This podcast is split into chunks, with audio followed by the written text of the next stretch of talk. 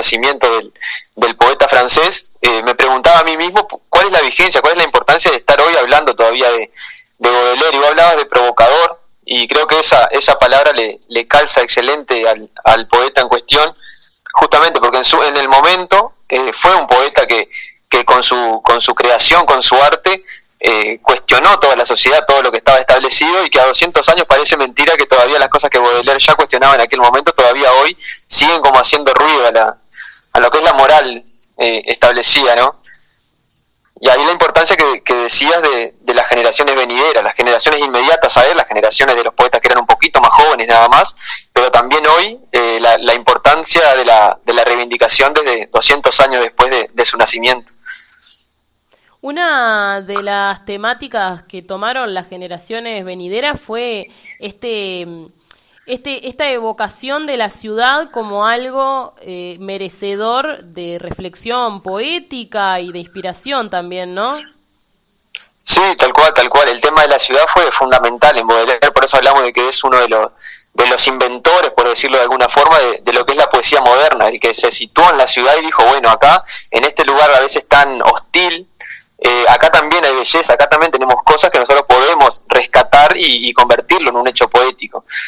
La poesía generalmente se vincula, bueno, hasta ese tiempo en realidad se vinculaba mucho con la naturaleza, con los paisajes, con lo exuberante, digamos, y no tenía lugar lo oscuro, digamos, del medio. Y en lo que hace Baudelaire es instalar ese tema como lo central de la creación.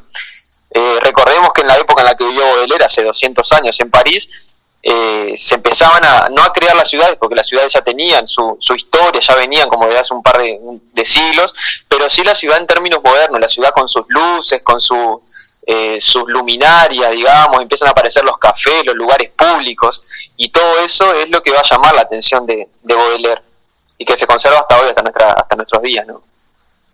Claro, un ambiente muy fabril también, ¿no? Donde, bueno, él... habla de la prostitución, o sea, es como en su momento impacta mucho lo que hace, y bueno, así le va, ¿no? Porque lo terminan acusando y condenando completamente por lo que hace. Sí, tal cual, en su época él sufrió la condena cuando salió su libro, no fue el primero, pero sí su libro más famoso, el que lo hizo más conocido, que fue Las Flores del Mal. Ese libro tuvo 5 o 6 poemas que fueron censurados en aquella época, tuvo que ir a un juicio por los temas que trataba en su poesía, porque hablando concretamente, lo que hacía era cuestionar una moral que estaba instaurada. Estamos hablando del siglo XIX, mitad del siglo XIX aproximadamente, donde la moral que nosotros llamaríamos hoy la moral burguesa, la moral que incluso hasta nuestros días sigue muy, muy vigente, estaba como establecida en ese momento, pero ya se empezaban a ver algunas decadencias de un modelo que claramente no era perfecto, que la estética que ofrecía no convencía del todo. Empezaban a aparecer, como decías vos, las trabajadoras sexuales, los burdeles, la gente en la calle que quedaba como marginada, que quedaba al margen de toda la ciudad, empezaba a aparecer ahí, y Baudelaire lo que hacía era rescatar. Mientras la burguesía o la gente más acomodada cuestionaba y señalaba como algo malo todo eso, Baudelaire lo que hacía era decir que en eso había belleza y que en eso también había que detenerse. Creo que ahí está también lo importante hasta hoy. ¿Y a vos qué te genera Baudelaire? Cuando lees su poesía, ¿qué es lo que te genera? ¿Qué me genera Baudelaire? Bueno, tantas cosas. Para empezar, todo lo que veníamos conversando recién, esa reivindicación de la belleza en lo que generalmente no se toma como algo bello, eso que por ahí pasa desapercibido. Y también la reivindicación del tedio a veces, que está buena reivindicarla desde un lugar de qué nos puede producir la ciudad, qué nos provoca la ciudad, cuando empezamos a analizar y ver un poco más allá de lo que comúnmente vemos, ¿no? Baudelaire reivindica la figura de aquel caminante parisiano, aquel que salía a recorrer la ciudad porque sí, porque no tenía otra cosa que hacer o no quería hacer otra cosa, y empezaba a profundizar en la ciudad. Entonces, no detenernos a veces en los carteles, en las luces, en lo que todo el mundo se detiene, sino que empezar a ver los detalles de la ciudad que están ahí, aunque desde cierta moral a veces se buscan como invisibilizar. Yo creo que es eso lo que deberíamos rescatar un poco de la poesía de Baudelaire. Y además que él escribe, cuando uno lee la poesía, es como que escribe desde las vísceras, ¿no? Como es algo muy, muy, muy intenso lo que evoca, ¿no es cierto?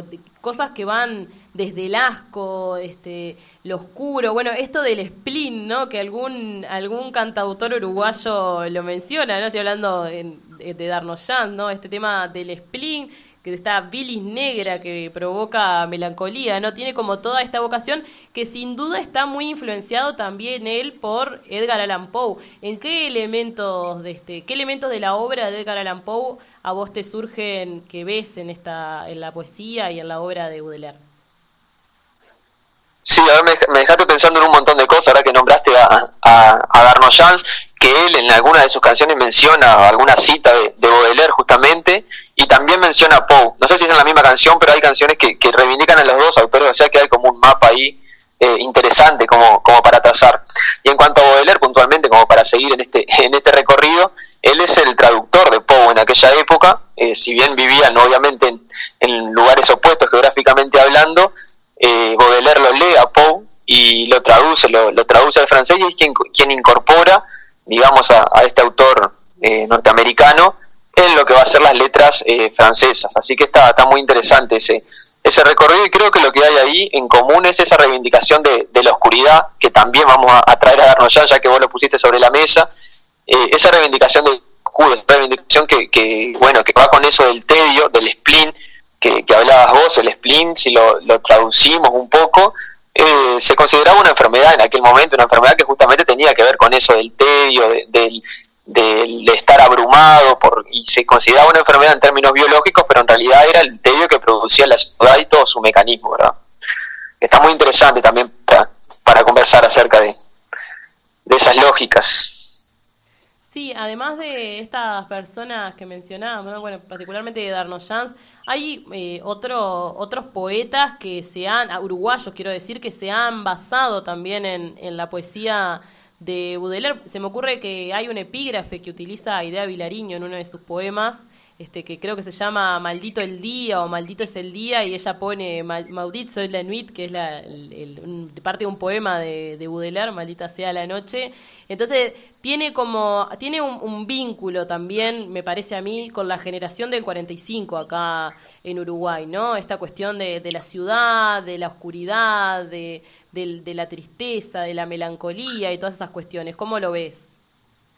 Sí, totalmente, sí. Ahora que nombraba a Ida Vilariño, ese epígrafe en ese poema, y además hay un poema de Ida Vilariño que justamente se llama, que yo lo recordaba hoy, a un retrato de Charles Baudelaire, justamente, donde, bueno, no sabemos en qué momento, cómo fue escrito, pero bueno, el poema se titula A un retrato de Charles Baudelaire, o sea que hay una intención ahí de Ida Vilariño, generación del 45, de reivindicarse de alguna manera o traer a la memoria a ese poeta. Yo creo que sí, que va de la mano eso con la generación del 45 puntualmente, que también la vinculamos mucho a lo que es la ciudad, a lo que es la poesía de la ciudad o la narrativa de la ciudad, y sí, eso que provoca la mecanización, podríamos decir, de lo que son las grandes ciudades, ya sean industriales, en el caso de como era París o Europa en aquel momento, las ciudades en sus términos más,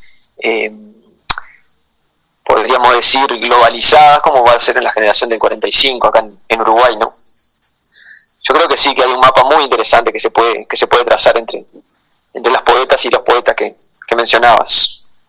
Es un tema de tesis, de maestría, si no se escribió todavía, la influencia de Baudelaire en la generación del 45. Seguro que ya lo escribió Pablo Roca, pero si no lo escribió, sería interesante, ¿no? Y también la influencia en todo Latinoamérica, que bueno, por esas épocas, mediados del siglo XX, empezaba como a plantear estas cuestiones, ¿no? También de la ciudad, que eran unas ciudades que estuvieron en formación durante mucho tiempo, ¿no? Durante la mayor parte del siglo XIX estuvieron en formación, y bueno, es un tema sin duda interesante la influencia que pudieron llegar a tener en los poetas y los escritores de acá, ¿no? Sí, totalmente. Se habla de que Baudelaire fue como repasando un poco hoy, leía una metáfora que fue quien cerró la puerta, decía una profesora de Colonia, quien cerró la puerta del romanticismo, como que fue una de las últimas secuelas, por decirlo de alguna forma, del romanticismo, y fue quien abrió la puerta de las vanguardias, porque viste que después a Baudelaire lo van a releer mucho los jóvenes, como decíamos hace un rato, contemporáneos de él, y después va a seguir teniendo influencia, como bien decías, ya en el siglo XX, cuando empiezan a aparecer con más fuerza o con fuerza en realidad las vanguardias, también ahí va a ser tomado Baudelaire, así que se habrá influido, así como veníamos diciendo, a las generaciones posteriores. Por suerte, sobre todo la literatura, no como Edgar Allan Poe, que sin duda lo influenció a Baudelaire también en los vicios, porque era un completo vicioso Baudelaire, ¿no? Sí, era un muchacho complicado.